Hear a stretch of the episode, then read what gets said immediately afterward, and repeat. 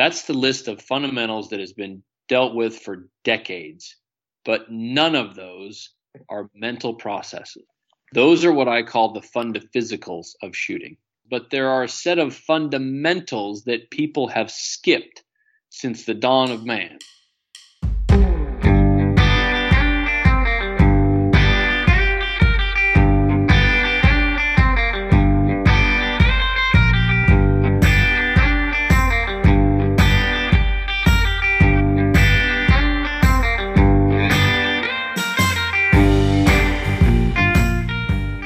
Guys. Welcome to the Hunt Backcountry podcast. This is episode number 242, and I'm excited to get this one out there, especially right now, here in August, as we get ready to start hunting seasons. You know, it's one of those deals with hunting that shot opportunities can be tough to come by. We train for it, we work for it, we scout, we spend money and time and energy and effort. And when things come together and you have that shot opportunity and the animal steps out and you're at full draw with a bow or you're getting into shooting position with a rifle, many of us have blown it in those instances, myself included. And I wanted to speak with Joel Turner about essentially how to hold it together, how to make a good shot when the opportunity happens, how to deal with pressure and buck fever and all of those things, and to be able to shoot effectively in the heat of the moment. And that's what we're talking about today. So, no matter if you have a bow or a rifle in your hands or something else for hunts this fall, I want this podcast to help you fill a tag when that shot opportunity arises. That's the single goal for this episode, and I'm so excited with the knowledge, the information that Joel shared with us today in this episode. So, you guys, check out uh, more of what Joel has to offer. There's links in the show description to Shot IQ and more of what he's up to. But there's so much that you're going to take from this episode today. Before we dive into that, just want to thank you guys as always for tuning in. You know, this time of year, everybody's excited, getting ready, preparing for hunts. If you're still putting things together, if you're in the market for a pack, at Exo Mountain Gear, we do currently have short lead times, can still get you set up if you're interested. And you can check out those pack systems at exomountaingear.com. But otherwise, let's dive into this. I'm so excited to put this out there for you. Here's Joel Turner. We're talking about making the most of shot opportunities.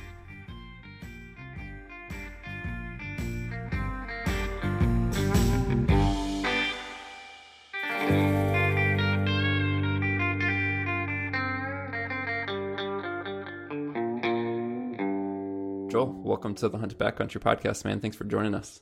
Yeah, thanks for having me again, bud. Yeah, it was uh, a heck of a long time ago. We had you. I think a few years ago. I had to look it up. It was episode 87, uh, and we spoke with you. The title of that episode is "The Cure for Target Panic." Nice, um, dude. That was a helpful episode for me personally. uh-huh. Something that I've, I've just you know it never ceases to amaze me, guys. Even to this day, going back to episodes that are a few years old, and we constantly hear feedback from guys. So excited to chat with you again.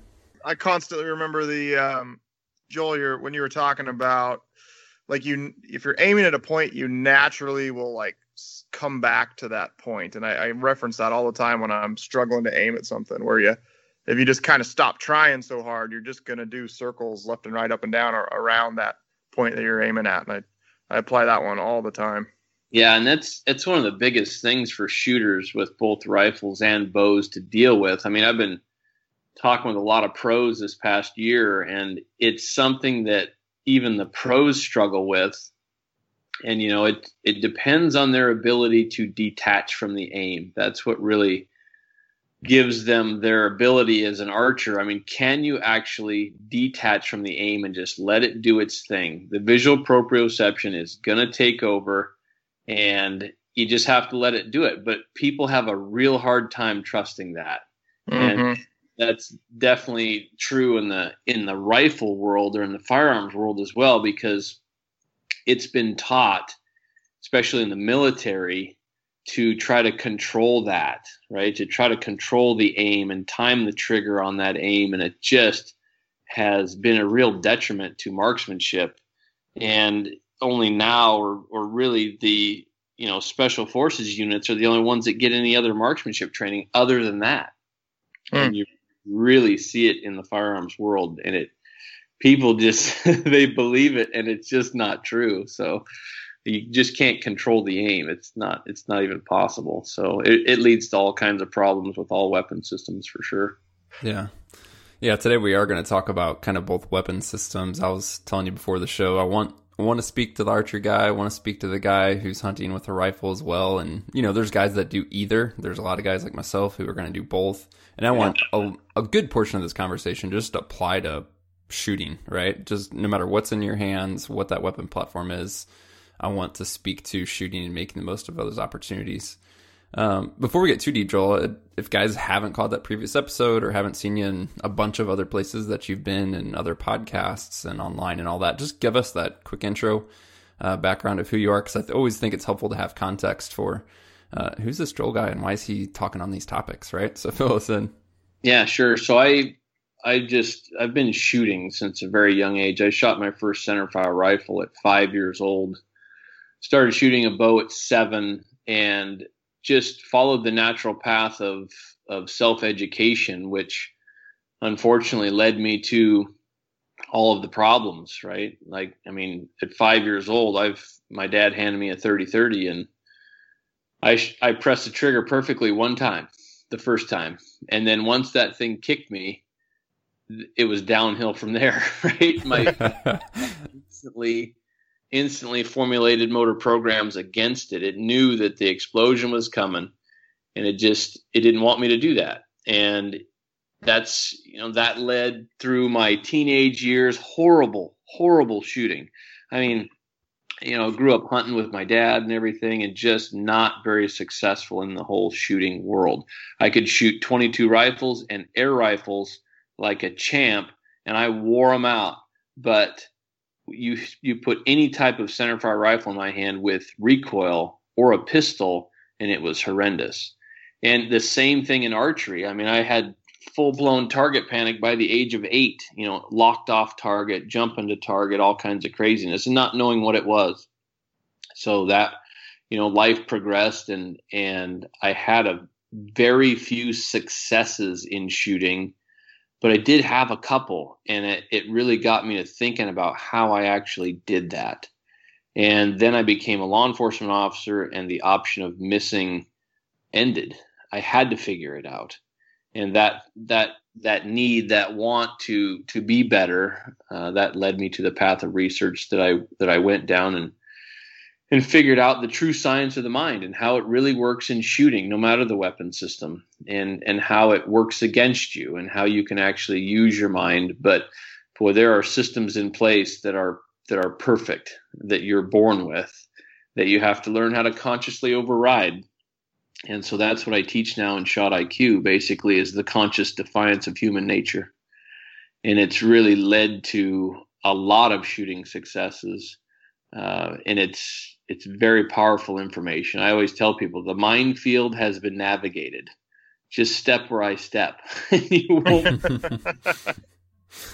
I like it. You mentioning that background just made me really curious. This is uh, an aside I wasn't planning on speaking to, but would love to hit it quickly. You know, you talked about you shooting at a young age. I was the same way. I could think of, you know, shooting, like you said, 22s. And we used to shoot soda cans off a fence post. And that's just how I grew up a bit. I'm at that stage essentially with my son. Uh, he's eight. We're in fact going to the range this weekend. You know, and when you're teaching a kid to shoot, you're obviously primarily focused on safety, right? But it, from your perspective, like, is there anything from your call it your program, or even the things we'll talk about today that I should be doing, or that listeners should be doing as they teach their kids to shoot? Again, obviously safety's paramount but that whole mental piece or anything we can do um, to kind of help instill good habits beyond just safety. Yeah, you have to be super careful when you're teaching kids to shoot. Of course, the safety factor, but they're going to follow the, the natural path because they don't they're not mature enough to actually understand the science. So you have to manipulate the science as as dad or mom or whatever when you're teaching your kids to shoot when you know you have to be super careful with recoil. So you know you get them shooting a BB gun it's got a little bit of recoil, like maybe you're shooting a spring piston air rifle or something, a little bit of recoil there. You move them into a 22, and the recoil goes away, and it's super fun, and and that's where you can really deal with. Make sure you're shooting reactive targets, like shooting steel, shooting balloons, shooting clay pigeons, whatever it is. That will that will hook them into shooting, and it will be much more fun than just punching paper. And then you have to make sure that they are actually concentrating on the trigger. They're not going to know how to do that.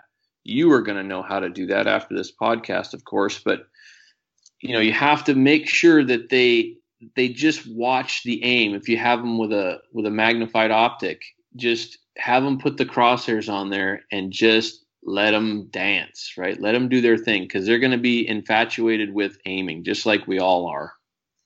And so, you, just to get them to let go of that, and then you really have to make sure that they're concentrating on the trigger press.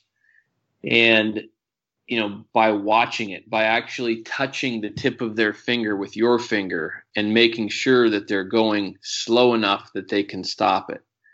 And understand you, you can manipulate the target system so that if they go open loop, if you will, if they press a trigger too fast, they're going to miss.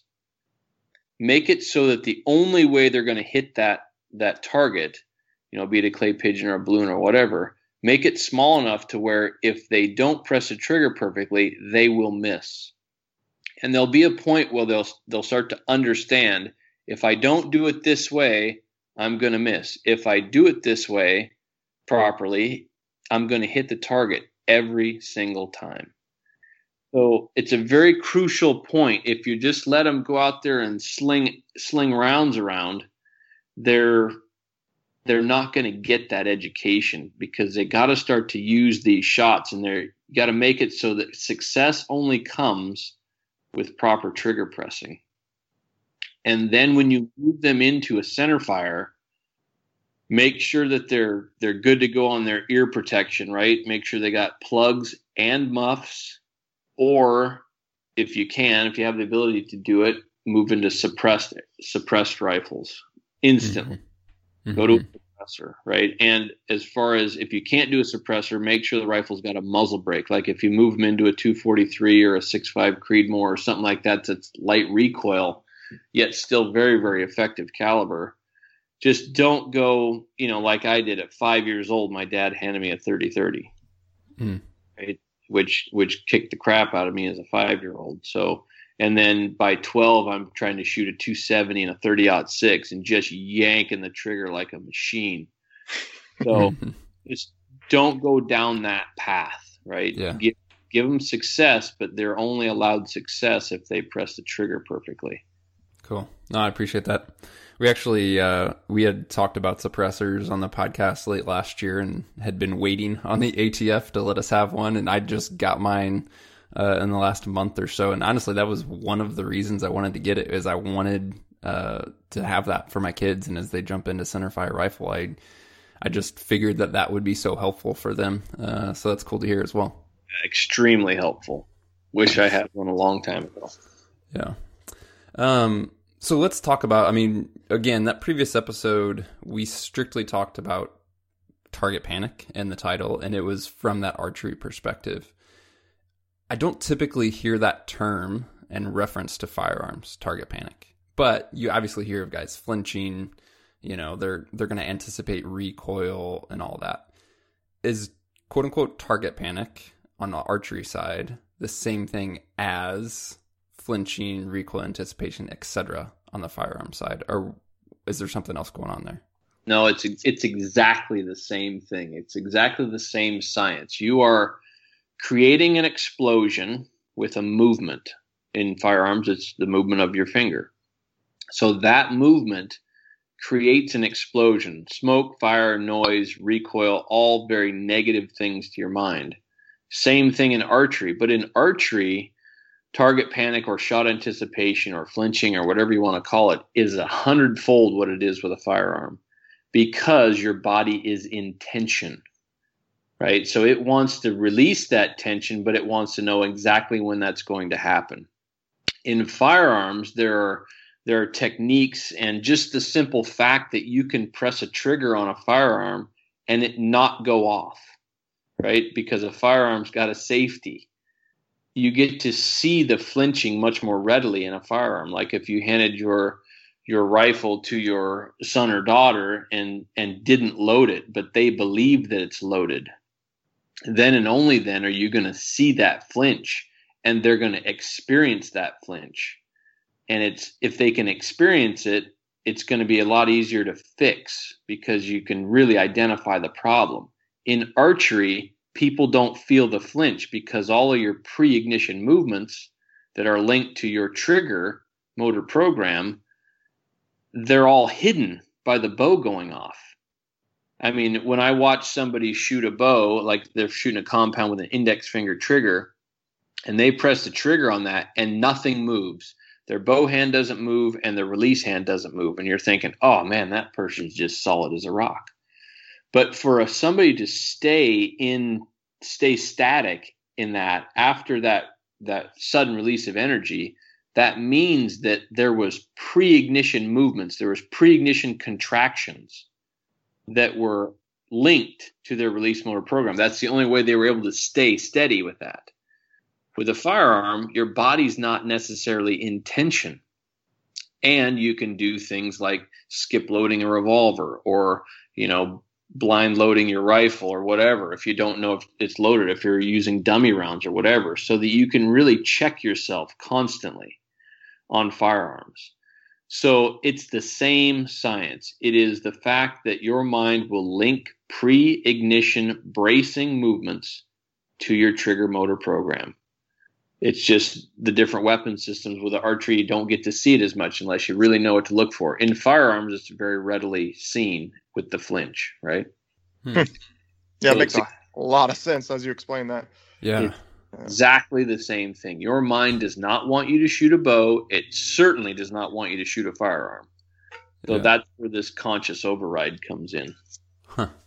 Is it uh, uh so I was a couple this is a couple months ago. I was up I was shooting my bow. Uh, my son was riding his bike. We were up at like a schoolyard basically cuz I can shoot super long distance there and he got done riding his bike and was playing around and he asked for my phone and then I was like, "Hey, uh, take a video of me shooting my bow and I, I put it in the slow mo mode, you know, on an iPhone.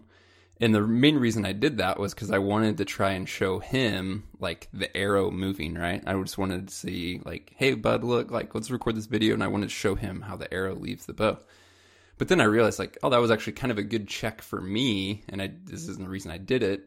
But in slow motion, I could somewhat analyze my form and the shot release and all that. Is that something helpful that you could encourage guys to do is just have them, you know, if they have an iPhone or I'm sure the other phones do it as well, but is that type of slow mo video good enough to help them maybe see some of that anticipation or movement?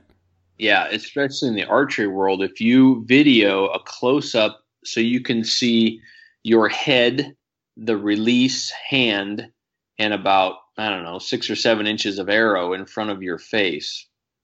If you video that and also video your bow hand. So in the release world, on the release end of things, if you see your basically your wrist drop down, that's going to tell you that you actually shot a surprise break. Like I've been putting quite a few videos of Bodie, my son, out on Instagram and just showing the release angles and how when the when the release is actually fires, his wrist goes down, and you'll see that the the release is actually loose in his hand when it goes off. If you see like the wrist stay stiff or the release stays in the hand, like if you're shooting an index finger trigger, the release should fall out of your hand upon release. It should mm. literally drop out of your hand and your wrist will drop slightly. So if folks are following me on Instagram, you'll see a lot of these videos that I put out about Bodie. And what you're looking for on the bow hand is you're looking for the arrow to if the arrow moves, if you start closing your hand before the arrow moves, that's obviously a pre-ignition movement. And you'll see that in the people that are trying to shoot with an open hand without a wrist sling If there was no pre ignition movement to catch the bow, their bow would fall on the ground every time. Right? So you're mm-hmm. looking for that hand to start closing before the arrow starts moving. And it's, I mean, like 95% of archers are in that realm right now as a pre ignition movement. So those are two video video views that that you really should be looking at and definitely in slow motion. I might have to send you that video afterwards and have you critique me then. yeah. well, all the time, every day. Yeah, I bet. Um, so let's talk a little bit about understanding what you were talking about. A lot of what um, helps guys with shooting, what's helped you in your own shooting, what you focus on is that mental process in terms of shot execution. So talk maybe I just want to hit from like a high level, whether it's bow or rifle, how much of call it quote unquote good shooting is mental versus physical. Physical meaning technique, form, etc. And obviously the mental piece is uh, the shot execution stuff. Can you even separate those, or they just you know you gotta have all of both? No, you have to separate both. In in archery, form is a big deal, right? Because you're holding this bow apart. So there are certain positions that allow you know bone structure and muscle structure and all these things to help you. You know there's a there's a holding position where your elbow is in line with your string your rear elbow is in line with your string which really aids in holding that bow back which takes tension muscle tension out of the system which makes it easier for you to concentrate. You know all these things and and a certain way that you hold the bow because it's the only place you touch your bow. So the physicality of shooting archery is important, much more important than it is with firearms. Just because you're holding that bow apart and your body is in tension. As far as physicality of shooting a firearm goes, there's so many ways to do it. But if you actually press the trigger slow enough you can stop it, form means almost zero in firearms.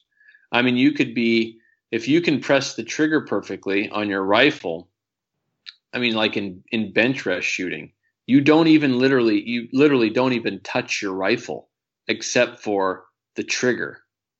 And you allow the rifle to slide back and forth, and they have special tape on the bottom of the stock and all the rests and all these things. So if you're shooting a pistol, right, if you're actually pressing the trigger on a pistol properly, slow enough you could stop it anywhere within it, closed loop, right?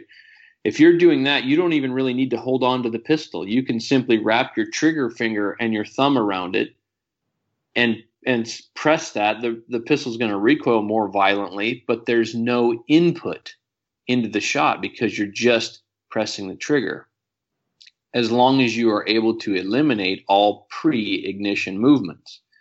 Now, if you're shooting like CQB close quarter battle stuff with firearms, then form becomes everything.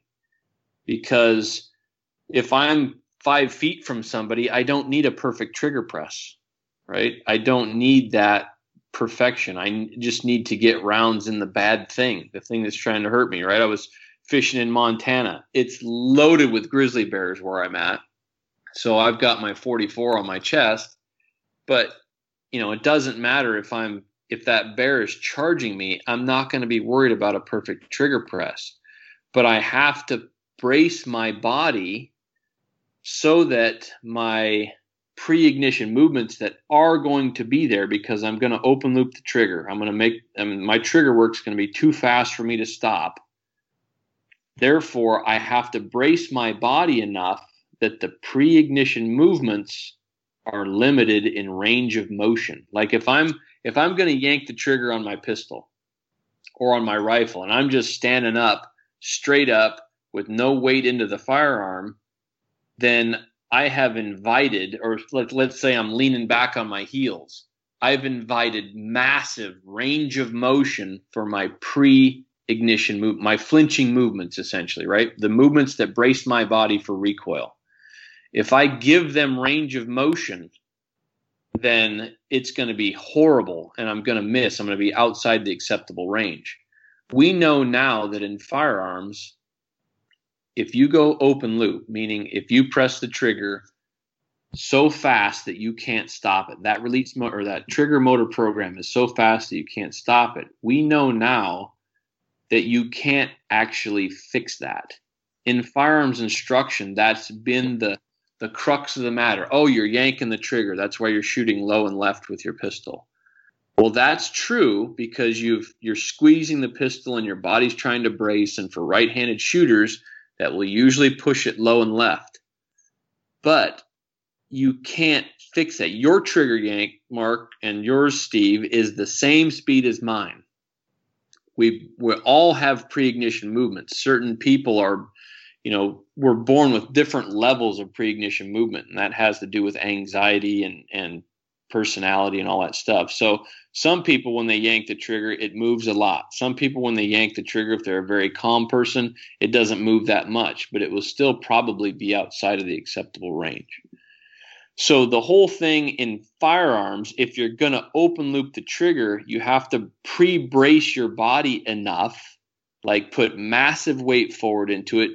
You'd be like, if you're dealing with a pistol, you're squeezing the pistol like you're trying to get blood out of a turnip, right?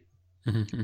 There's been stuff in gunfighting, well, you're supposed to have 70% in your right hand, 30%, you know, 50 50, whatever you know, when you're in a gunfight, I guarantee you, you are 100%, 100% in your in your grip strength, right? So, and that is to limit range of motion of pre-ignition movements. So, you know, take that over to hunting. If you're gonna shoot your rifle and you're just gonna stand up straight or back on your heels, and you're gonna open loop the trigger, your pre-ignition movement is going to be massive, and that's where people miss at very close ranges with their rifles.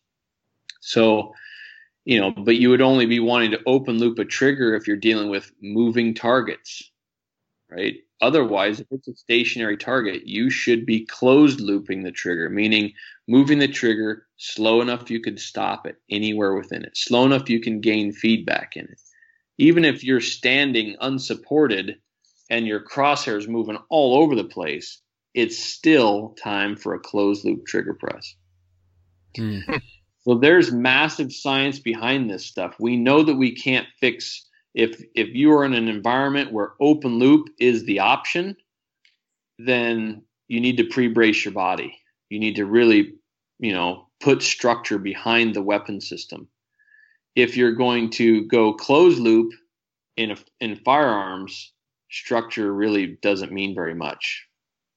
Hmm. So that's that's where we're coming from with all that stuff. It's and again, this stuff is not my opinion. I have went down the rabbit hole of science on all this stuff and it really comes out when you're teaching people how to properly work a trigger in both close quarter CQB type environments, um, you know, charging bear environments, all these things. Like I wouldn't say that a PH in Africa when dealing with a charging lion is pressing the trigger perfectly. Because if they if they took the time to press the trigger perfectly, they would be eaten, right? Mm-hmm. if you watch these guys shoot, they when they actually stand their ground, and they have to, right?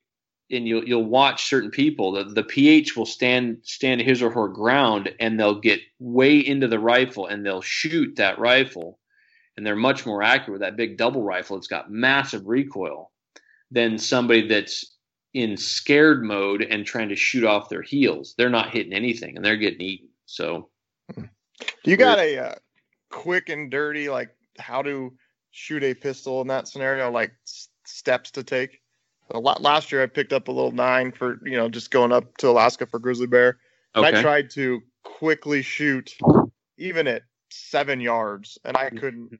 I couldn't hit the freaking broadside of a barn. My strategy was literally wait till the bear was on me and then start yeah. pumping rounds into it. I was gonna uh, say when we were headed up to Alaska, Steve literally told me, just so you know, if like a bear charges, I'm not shooting until it's on me. And he was like dead serious.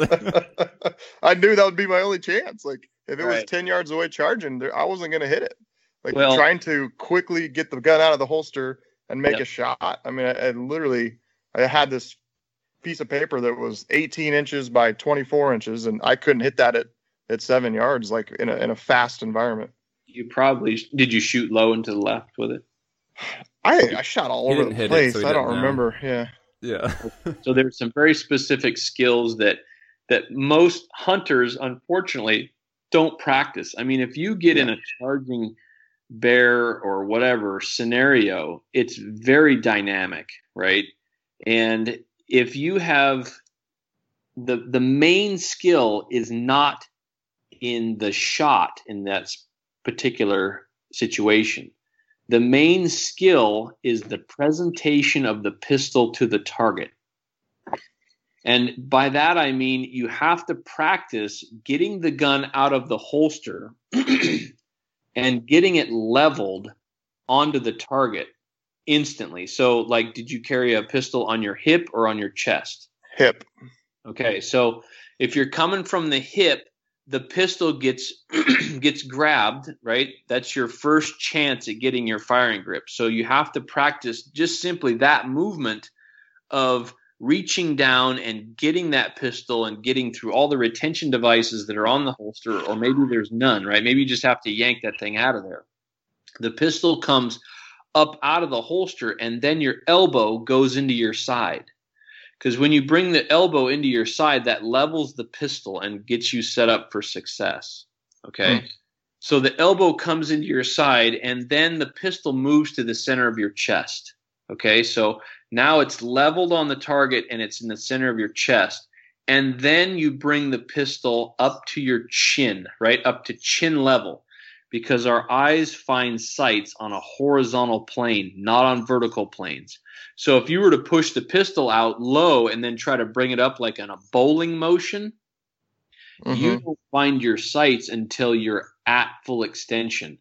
And in dynamic situations, that particular thing of you finding your sight never happens and therefore you're just shooting rounds trying to point shoot all over the place. If you were yeah. to take the pistol, drop your elbow into your side, and then come from the center, bring the gun to your chin level, and then halfway out on this straight push to target, you put your front sight on the target. Not you're not looking through the rear sight, you're looking over the gun and you put the front sight on the target.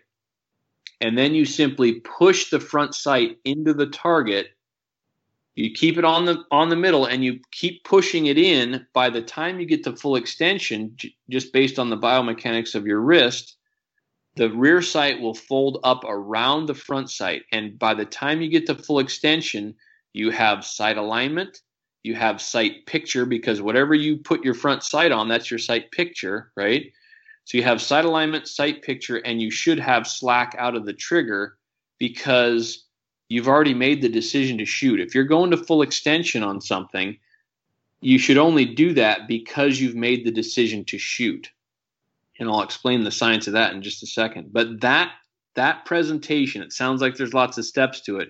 Mm-hmm. But the mm-hmm. main thing is come from the middle of your chest, bring the pistol up to your chin, and then simply straight push out to the target, and you will see that your rear sight will fold up around your front sight so that when you get to full extension, you have everything you need. Right? You've got sight alignment, sight picture, and slack out of the trigger. And that's what nobody trains on. Hmm.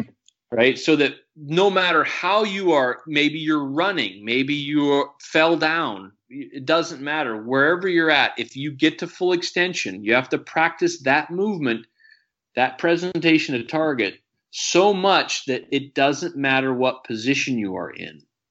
If you get to full extension, you've got those three things. You've got sight alignment, sight picture, and slack out of the trigger. So when you're first starting to practice this, it's got to be very slow, right? Very slow and methodical because you're building this motor program.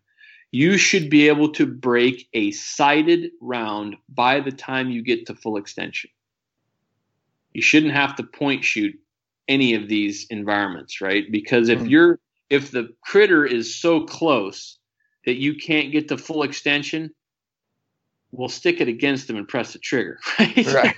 yeah. Right. Yeah. But even in that, you have to be careful, you know, and that's one of the reasons why I, I urge people to carry revolvers in the, you know, in the woods because if that bear is on you, and you take your Glock and you shove it into the bear and press the trigger, it only takes two or three pounds of pressure to actually bring the slide out of battery. So if you've got the, the pistol shoved up into the bear, it's probably not going to fire.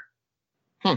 Right? The slides so push back a bit. Yeah, because the slide gets pushed back just slightly enough. I mean, it only got has to come back a couple of millimeters, and it's not going to fire the pistol.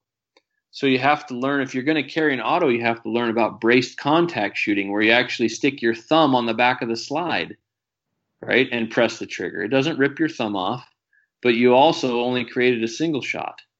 So you have to rack the pistol because it's not going to rack the round out. That's another thing that hunters never practice is braced contact shooting.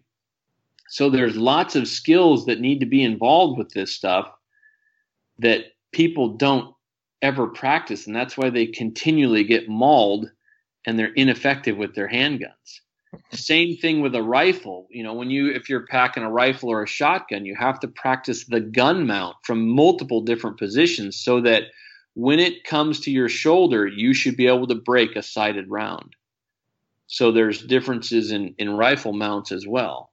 Hmm. You know, because you're going to open loop the trigger in a in a charging situation, you are going to be yanking the crap out of that trigger. So your body has to be able to, you have to be braced up enough to limit the range of motion of the pre-ignition movements. So, um, you know, there's two different environments. I, I explain all this stuff in, in my ShotIQ control process shooting or my precision pistol course that's online as well. So it's, you know, I urge people to check that course out because it's a bunch of skills that are never practiced by hunters. And you know i mean just i was just in montana i just got home a couple days ago and a guy got mauled while i was there. I mean we watched the life flight helicopter come in because he evidently has a, a pig farm and he's got an old barn out on his pig farm that's full of i don't know if he's got stores his pig feed in there or what but when he opened the door there was a grizzly inside the barn.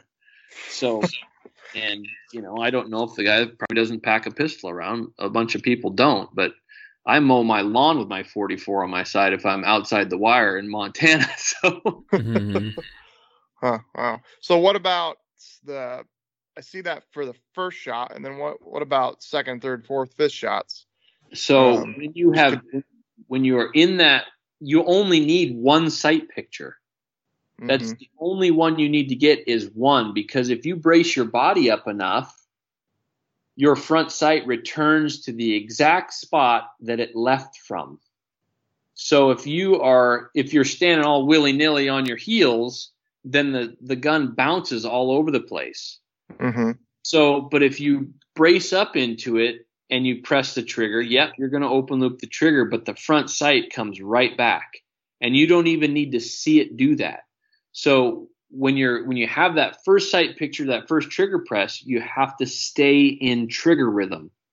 Because if you don't stay in trigger rhythm, meaning like if I press my pistol out, press, press, press, press, press. If I stay in that rhythm, then my front sight comes right back to the same spot and I can shoot very small groups very quickly. If you get out of rhythm, press, press, press, press, press, right? Mm-hmm. Then the pistol falls to a different spot. So hmm. you're pressing you're pressing trigger so fast that you're not really comprehending the sight. You're not seeing it, but it's coming right back to the same spot if you stay in rhythm. So, couple things to practice when you're out there is number one, most important, is the presentation of the pistol. Do it one handed, do it two handed, do it, you know, support side and be able to get your pistol with both hands for God's sakes. That's why I carry my pistol on my chest. I don't carry it on my hip. Even in, even at work, I don't carry it on my hip. I carry my pistol on my chest so that I can get it with both hands. Because when you're fighting for your life, be it a bad guy or a grizzly bear, you might not have use of that main arm, right? So that's why you know, like Gunfighters Inc holsters and stuff like that. Alien Gear's got really good ones. Chest rigs are essential for hunters. Even though it might be a pain in the ass to put it underneath your bino harness or whatever, if you can't get it with both hands, you're, really playing the odds on that. So, yeah, hopefully, uh, hopefully we don't have to worry about it. But as you said, Joel, like those encounters are they're coming up, man. Like there's it feels like there's more and more every year, and even you know it's affected guys in our our bit of the community and even listener stories in the past. So it's definitely something we should pay attention to. I now know lots of people that have been mauled by grizzly bears. I mean, friends of mine have been mauled. I'm like, man, what happened? They're like, oh man, we, you know, this and that, and they usually get hit twice by the same bear, and mm-hmm. you know, mm-hmm. they get their pistols out, and they've never presented it to a target effectively, and and they're they just keep getting eaten on. you know, it's yeah. like, so. Well, let's talk about um, shot opportunities in a hunting scenario. Uh, and again, I would roughly keep this weapon agnostic, if you will, and just talk about the the mental process and the closed loop and all that. But let's start here. A lot of guys, obviously, you're going to use the term buck fever, um, and just as a high level, call that what it is. It, it, to me, it seems like there's both a mental and a physical component to that, right? Like you got high heart rate, you may have the shakes.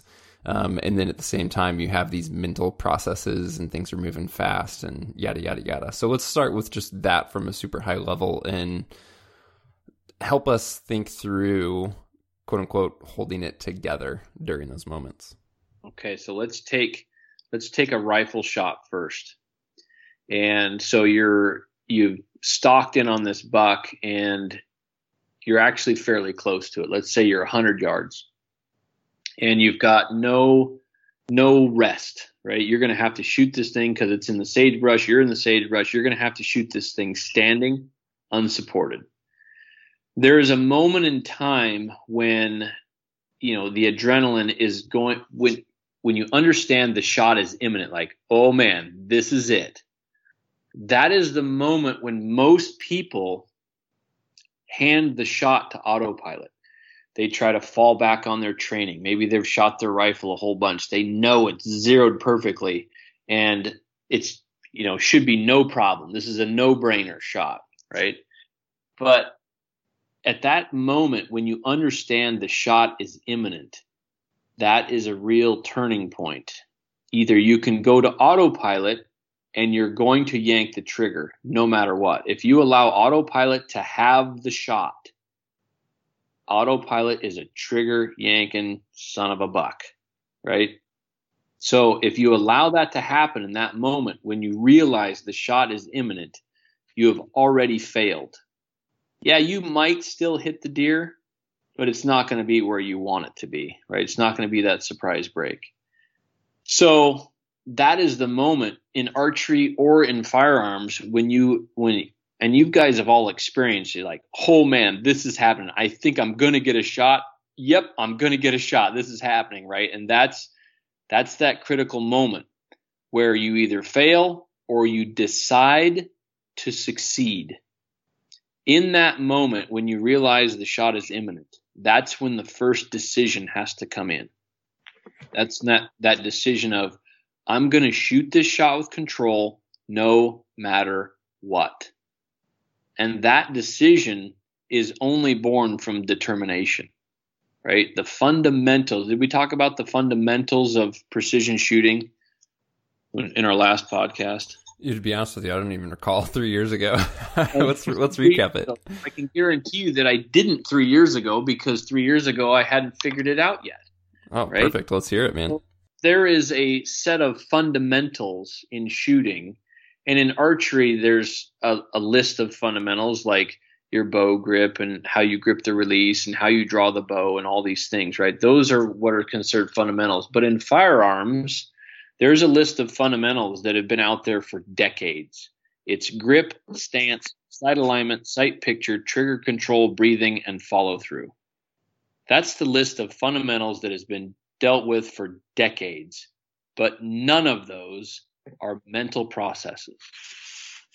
Those are what I call the fundaphysicals of shooting, right? It's a new word.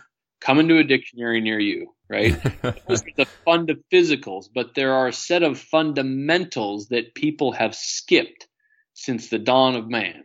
Yeah. The first fundamental is determination.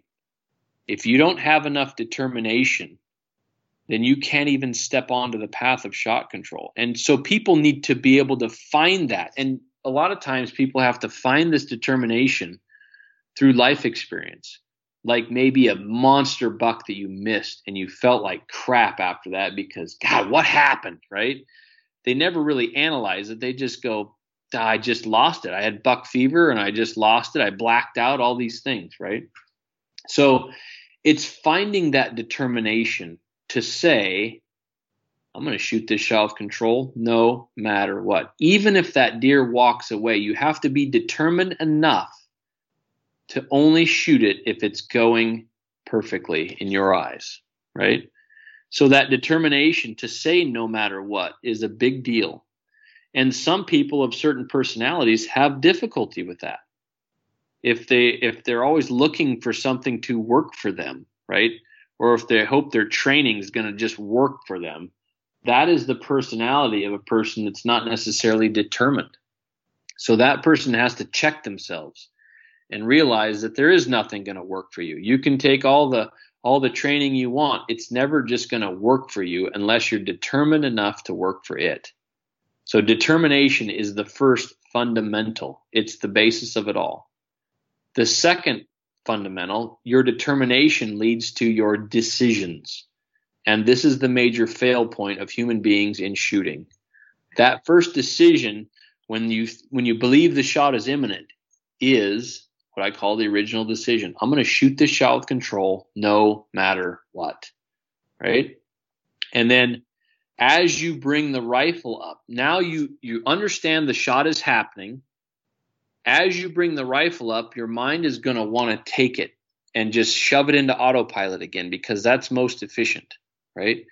So as you mount the rifle, that's another turning point in your shot say something to yourself so that make another decision as you mount the gun because now you're actually in the shot process.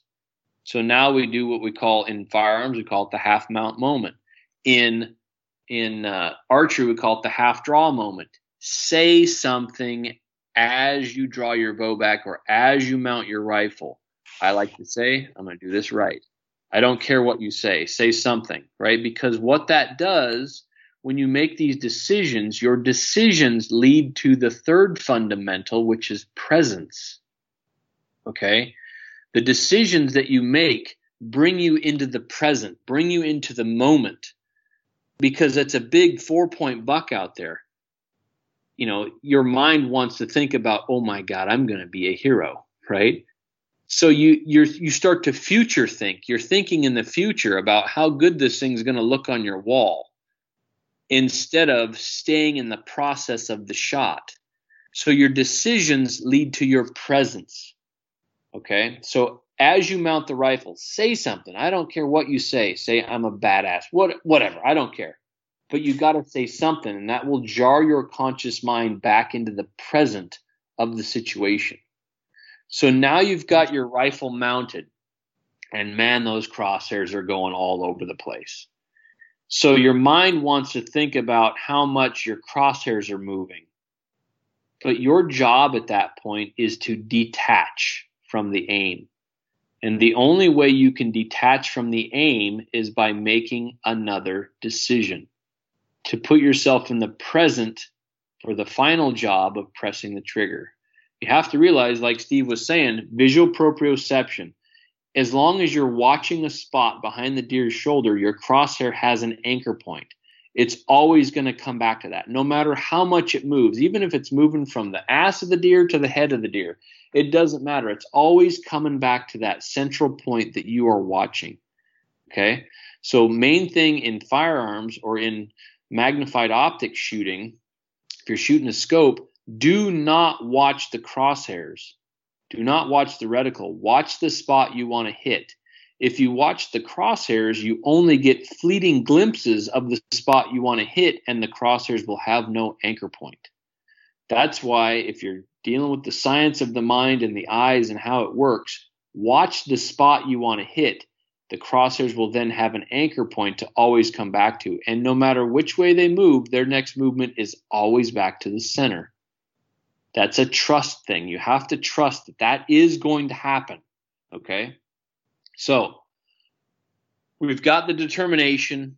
We've got, we've made some decisions. We're now in the present, but oh my God, those crosshairs are moving a lot, right? Mm-hmm. So we've got, to, we've got to detach from that.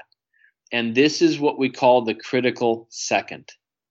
So you've aimed and you're watching your crosshairs move, you've aimed, and now it's time to make that final decision. Here I go.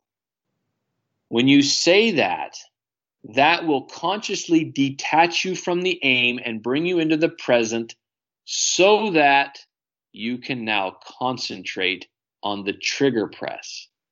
Right? So, our four fundamentals of precision shooting, be it a bow or a rifle or a pistol, determination, your determination leads to decisions, your decisions lead to presence, and only when you are present can you then do the fourth fundamental, which is concentration. Okay?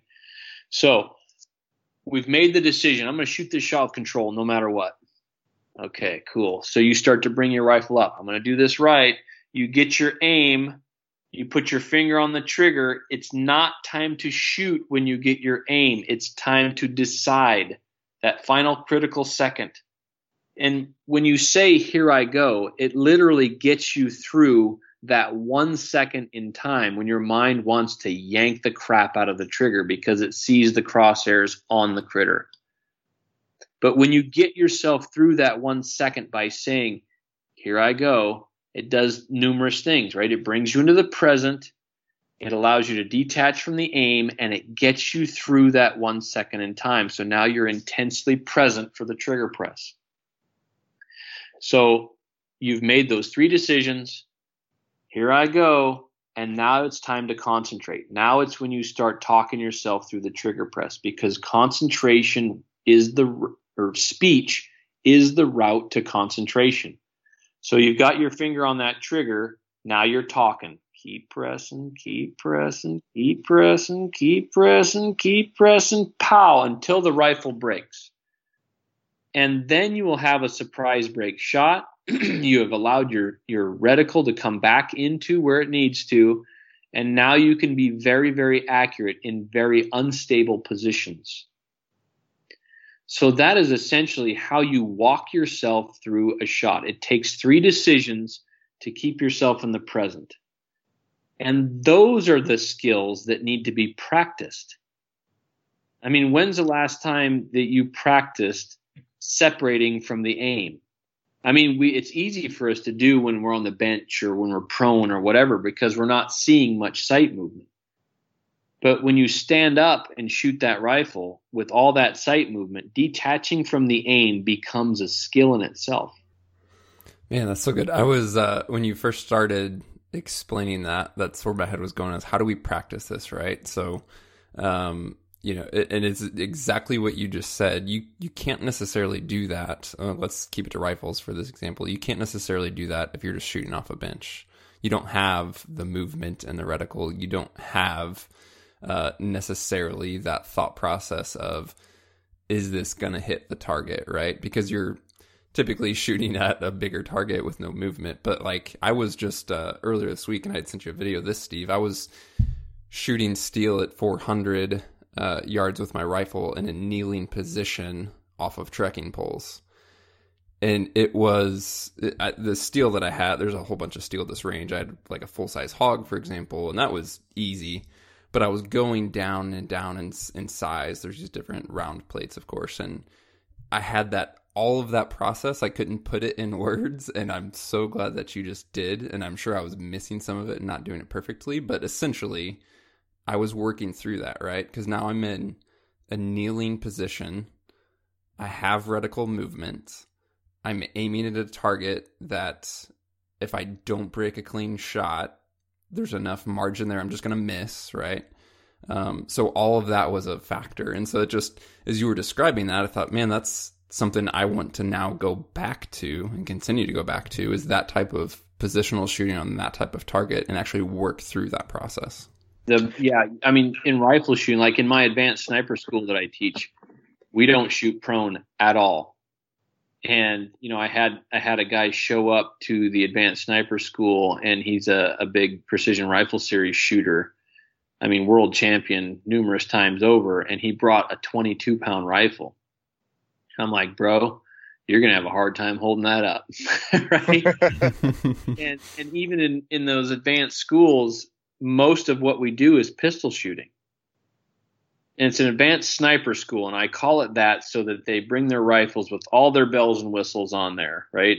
And they're all they're all rucked up and they're just ready to go, right? And then I have them shoot a shot at 165 yards on a small steel plate, standing, and none of them hit it because they all try to, you know, they're trying to time it with the reticle because that's what's been taught in the military forever.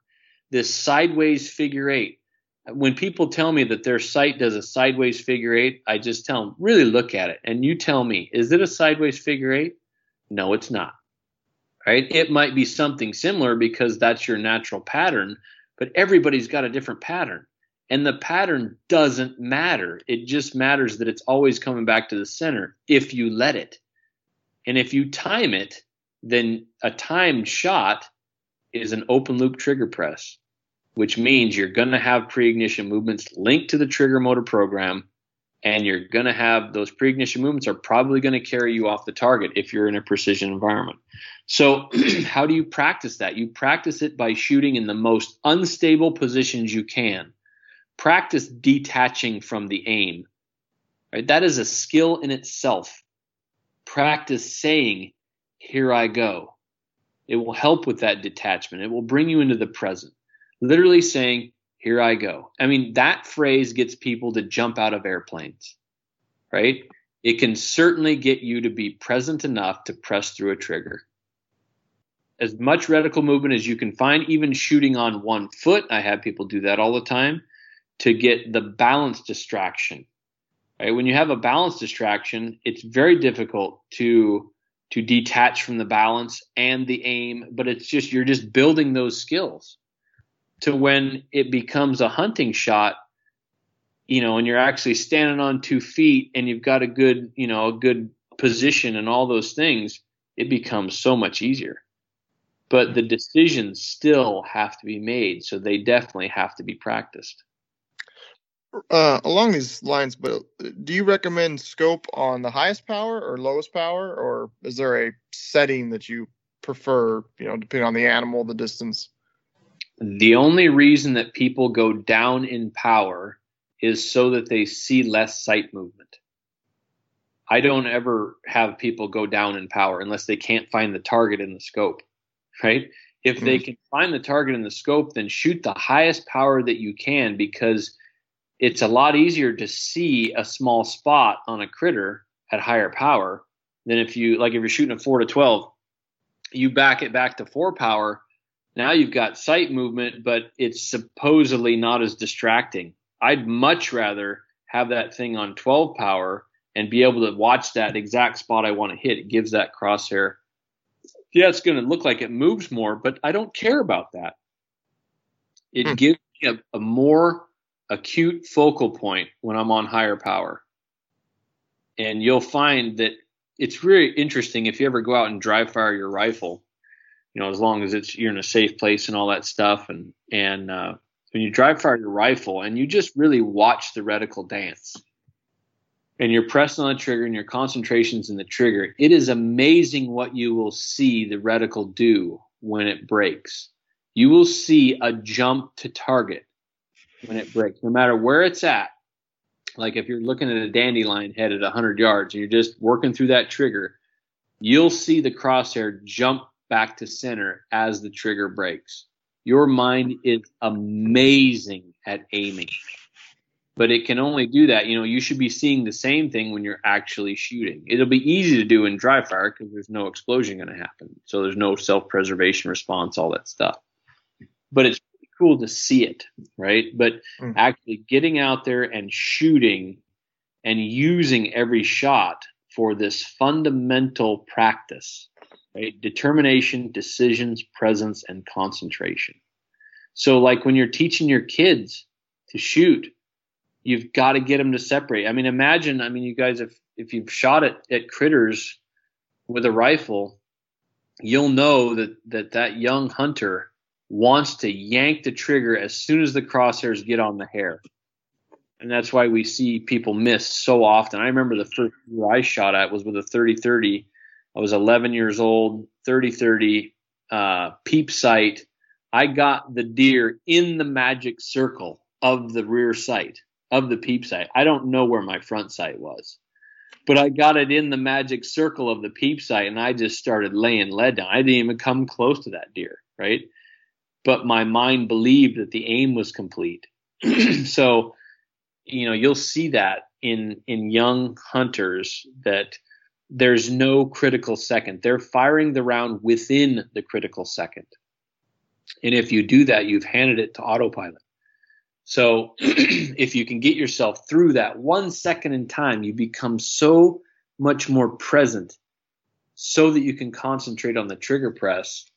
It just it spells success in a very quick manner. It's it's really cool when you teach people how to actually separate that shot. Um everything you've described those those mental processes in the moment and slowing down and being intentional and decisive totally on board i'm curious are there things you can do ahead of time as well and so i relate it to you know as as hunters we put a lot of time effort energy money all of that into creating shot opportunities um, and whether it's fully conscious or subconscious when that when that opportunity comes, right? And this goes back to just wanting to like execute. We just want to make that shot opportunity happen, right? And so in the moment, um, we feel boom, like you just said, crosshairs are there, there's hair in the peep sight, whatever, like jerk the trigger, this is it, go. Obviously, we've talked about how to slow down then, but ahead of time, right? So, like before the hunt, do you feel that visual visualization or is there some other like mental routine that can kind of help us simulate that opportunity before it happens? It's so that we feel essentially more comfortable or more calm when that in the flesh opportunity arises? So a couple things. You have to shoot with physical exertion only because when you're breathing hard it the skill you're practicing is not the shot. So if you like, let's say I, I do a workout where I I sprint to the to a target or sprint to a position, and then I do a bunch of push-ups and I do a bunch of lunges, and then I shoot a shot. The skill I'm practicing is not necessarily shooting; it's in detaching from the physical, from the physiology of it, right? It's detaching from, oh my God, my sight is moving. I'm breathing so hard, my sight's moving all over the place. It doesn't matter right? It's detaching from that and bringing yourself into the present for the trigger work.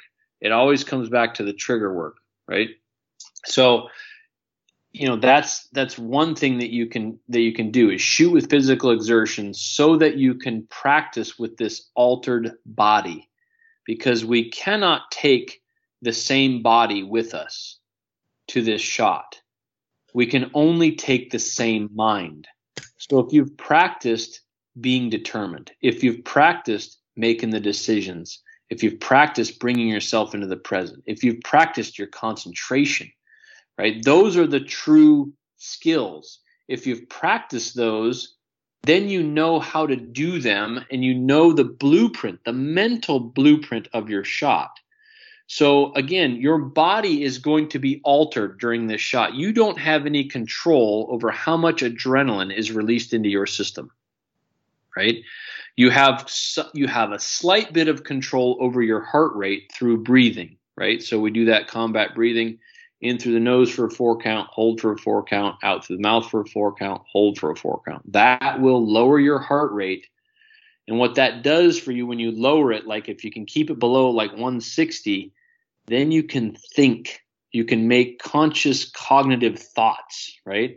like you can remember the parts of your blueprint, so, you know, practicing that blueprint because it's all you can take with you. So you have to practice implementing the blueprint with an altered body. And the only way that we can really do that preseason is by physical exertion, right? Or shooting around people you don't know. Shooting 3D targets that are at the edge of a cliff so that if you lo- if you miss, your arrow is gone. Bye bye, right? There's 20 bucks over the cliff so all of those things, again, you cannot take the same body with you. It's impossible. So you have to take the same mind. So you really have to work on that. Secondly, you have to remove all wonder from your shot. Like when I go elk hunting this year, I know exactly how I'm going to shoot a controlled shot. There is no wonder. I'm not going to wonder how I'm going to do in that high stress event. So removing the wonder, and you'll hear when people talk. You know, I was just training training a guy this last week in in Idaho, and when you hear them talk, you know that there's still wonder in their shot because he would I would tell him what what he needed to do, and he goes, okay, okay, I'll try it. I'll see if I can do better this time. Well, that is a very undetermined statement, right? There is no trying and all that stuff. You either do it, you do shot control, you control your shot, or you don't. And if you have wonder in it, if you wonder how you're going to do in a high stress event, you've already failed at that event, right?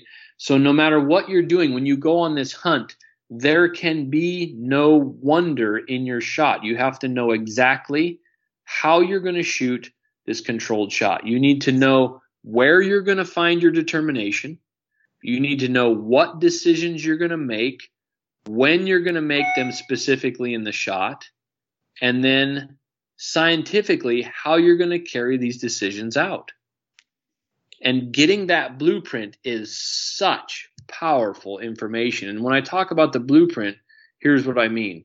Like you're on your your 400 yard steel and you're standing and you're working through that trigger and pow ding and you got it. You're like, "Oh man, I am awesome." If you don't blueprint how you did that shot, there's no way you can repeat it. So in blueprinting a shot, four questions. Number 1, what were you thinking about during the shot? and it should be you should be thinking about nothing other than your shot activation movement if it's with archery gear there's a shot activation movement that you're doing with your release be it you know index finger thumb button hinge tension activated whatever you got you know or maybe you're shooting a stick bow you're working through a clicker you're doing some other mechanoreceptive trigger right so your shot activation movement must be your world in that shot. So, number one, question number one of the blueprint what was I thinking? The answer to that should be I was thinking about nothing other than my shot activation movement. Question number two, what was I saying? What words were you using to direct and trap your concentration into that trigger press? In in firearms, I suggest people say keep pressing right? In that rhythm, keep pressing, keep pressing, keep pressing. It might be a hum, right? In some sniper work, I use a hum, and that gives my my trigger movement rhythm and timing, and it sends that concentration to that particular muscle group. It allows the concentration to become more intense. So, what are you thinking? Number two, what are you saying? You need to know not only what words you're saying, but at what rhythm you are saying them. It's not keep pressing, keep pressing, keep pressing, keep pressing, keep pressing. It's keep pressing, keep pressing, and it might be having to said with aggression. Keep pressing, keep pressing, keep pressing, right? Especially in high stress events, your words have to gain aggression. Okay, so question number one of the blueprint: What was I thinking? Should be thinking about the shot activation movement. Question number two: What was I saying? Got to know not only what words you're saying, but at what rate you're saying them. Question number three could I have stopped it? Was I so keenly concentrated on the shot activation movement that I could have stopped it anywhere within it?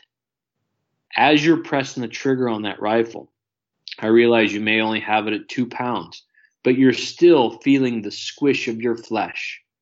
Are you moving that? Are you feeling the squish at a rate that you're gaining feedback? right? Where you're able to stop it. If you are able to stop a trigger press anywhere in it in a high stress event, that means you are truly in a closed loop control system.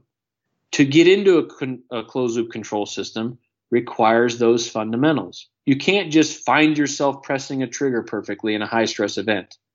It takes determination, decisions, presence, and concentration. So that third question, could I have stopped it, is a very important question. If you can say yes to that, that then that means you followed the fundamentals.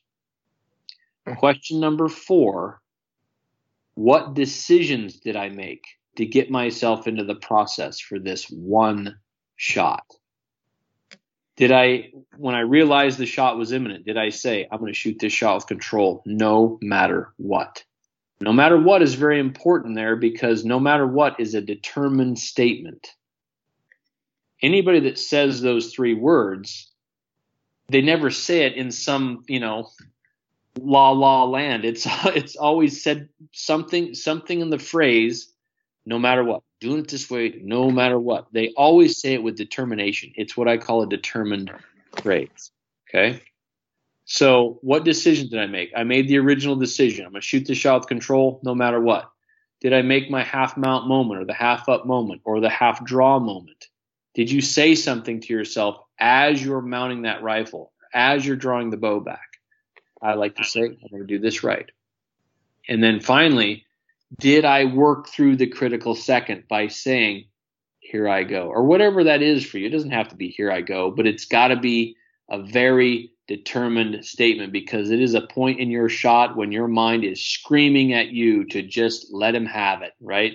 Let the autopilot have it. It's going to brace you for recoil. Everything's going to be safer that way, right? Hmm. So, what was I thinking? What was I saying? Could I have stopped it? What decisions did I make? If you can answer those questions, you now have the blueprint, the mental blueprint for your particular controlled shot. And now you start to use every shot after that blueprint formulation. You start to use every shot to strengthen it to the point where your blueprint becomes a principle. Right? Like, I am not going to shoot an uncontrolled shot no matter what weapon system I'm shooting. If it's a precision environment, I'm going closed loop on the trigger no matter what no matter who's watching, no matter how big the critter is. I proved that on that bull elk last year, that big six by seven Rosie that I shot. I had him at 10 yards broadside. I'm at full draw with my recurve. I'm looking down the shaft of my arrow, and this bull is raking the ground in front of me at 10 yards. And every fiber of my being was telling me to just shoot the shot. Just shoot him. It's 10 yards, right? You're going to kill him. But in the middle of that conversation, I said, nope, I'm not doing it like that. And I reached into that mental mess that that shot was becoming. I reached into that mental mess and I plucked out my conscious mind by saying, nope, I'm not doing it that way because I knew deep down in the determination well that there's no, I mean, this was the bull of my dreams. And there was no way that I would put him on my wall if I shot him with an uncontrolled arrow. That's how determined I am to be in control of my shot. So I said, nope, I'm not doing it like that. I'm working through my grip sear on my recurve. And when that thing popped, I shot that arrow in the 11 ring of that bull. I mean, it was perfect placement. He ran 60 yards and fell over, and my dream came true, right? I would have been happy that I killed the bull, but knowing deep down inside I didn't shoot a controlled arrow, that bull would not mean near as much to me. Mm. So getting the wonder out, all these things are coming, right? They're coming like a freight train. All these thoughts of, oh my God, that's a monster or whatever, you know, all these thoughts are going to be coming in and things are going to be moving very fast. That's why you have to practice the organization of this precision shot right? Practice the organization of the decisions that you're going to make so that, you know, I don't have to say anymore, I'm going to shoot this shot with control no matter what. I don't have to do that, right? It's a principle, it's a fundamental truth by which I live. I'm just not going to do it, right? So, but that's not where I was. I mean, it, I was, it took me 13 years to kill a bull elk with my bow because I couldn't hold myself together. I wasn't doing any of these things. I wasn't making any decisions in my shop. And the same thing happened in firearms, right? I mean, I when I was in the academy, I took first in firearms only because I started to figure some of this stuff out and I bought a pistol that I could still be open loop with and still be pretty good. right? I didn't buy a Glock that's got a longer trigger press. Well, with a longer trigger press, if you're yanking the trigger with a longer trigger press, it invites range of motion into pre-ignition movements. Whereas if you, you know, I, in the academy, I bought a 1911, which has got a much shorter trigger stroke so that I could stay open loop in the trigger, not knowing any of this stuff at the time. I could stay open loop in the trigger and I just realized that I shot that pistol much better. But I still wasn't in control of my shot until I started to figure all this stuff out. And that's a very scary thing to me because I train law enforcement all the time. I train special military units. It scares the crap out of me that most people in law enforcement and in the military shoot with wonder. They wonder how they're going to do in precision environments. And that's where I was as a police sniper for the first, gosh, I don't know, 10 years of my police sniper career. Thank God I didn't have to utilize lethal force because I still wondered how I was going to do. And that was seen every year in rifle work on on animals, right? I would yank the crap out of the trigger. I'm thinking, my God, is this going to happen? You know, thinking with wonder, is this going to happen in a lethal force environment? How am I going to pull myself together? So, luckily for me, my shooting came after I figured it all out and I was very successful in that particular lethal force environment. But it was only because I had figured it out. I knew how I was going to do it, you know. And when it came to that, and that was the only option, that's what you know, being able to put put things together. And it's it's just you know, hunting is the ultimate adrenaline practice for all this stuff. You know, people have to start to use the critters that they have the opportunity to shoot, they have to use them as concentration tests because it's the ultimate test, right? So, how do you practice that? You got to practice the mentality of shooting. And so we just worked through that. So people should have a, a very specific roadmap in front of them now. Yeah, no, I agree. I I I am personally going to go back and like re-listen to this and help uh, develop that roadmap for myself and put into practice. Um, man, thank you so much, Joel, and thank you for the time, the knowledge, and I, uh, you know, I don't say this to be like cliche, but truly thank you for your service as well in terms of law enforcement and obviously helping train military and law enforcement. Uh, we certainly appreciate it. Yeah, I appreciate the support. Yeah. Before we let you go, um, tell folks about where they can go. Um, I know you have courses and things like that. So just resources that you'd point folks to to either touch base with you or check out what you have to offer. Yeah, if you want true control of your shot, if you want to get the wonder out, then the website is shotiq.com. And on that website, I've got a couple of courses. I've got one control process shooting archery course where we go through all of the the science of how to shoot this bow in high stress events, all the different release aids and stick bows and traditional archery and how to just run your business in high stress events. And then I've also got the precision pistol course on there, which I'm really hoping people get into because there are some very essential skills that could mean life or death in that. And it's it's a simple science but it is a science nonetheless. So people need to know it because things are going to happen. And if you haven't practiced this conscious override or, you know, all the things that go into shooting a precision close quarter shot and all these things, you know, you can't just expect things to happen for you. It's just not going to work out that way. So get the training, shotiq.com. Uh, you can hit me up on Instagram or Facebook, or my email is joelturner at shotiq.com. Shoot me an email. Uh, a lot of times when people email me, I'll give you my phone number and give me a call. We'll have a chat and, and see where you are in your shot control and, and what you might want to be thinking about. Such good stuff, guys. As I mentioned, links in the show description to Joel's ShotIQ website, his contact, and all that. As always, thank you for taking the time to tune in. You can reach us directly with any questions, comments, anything like that. Just shoot us an email to podcast at exomountaingear.com. And as we do get rolling into hunting season, we would love to hear from you guys and have you let us know how your hunts go, good and bad, struggles, uh, see some field photos, anything like that. So just reach out anytime, podcast at exomountaingear.com. make sure you hit that subscribe button. And if you haven't yet, share this uh, show with a friend, somebody that could benefit, especially with this episode, from the knowledge that Joel shared. So thank you guys again. We'll talk to you soon.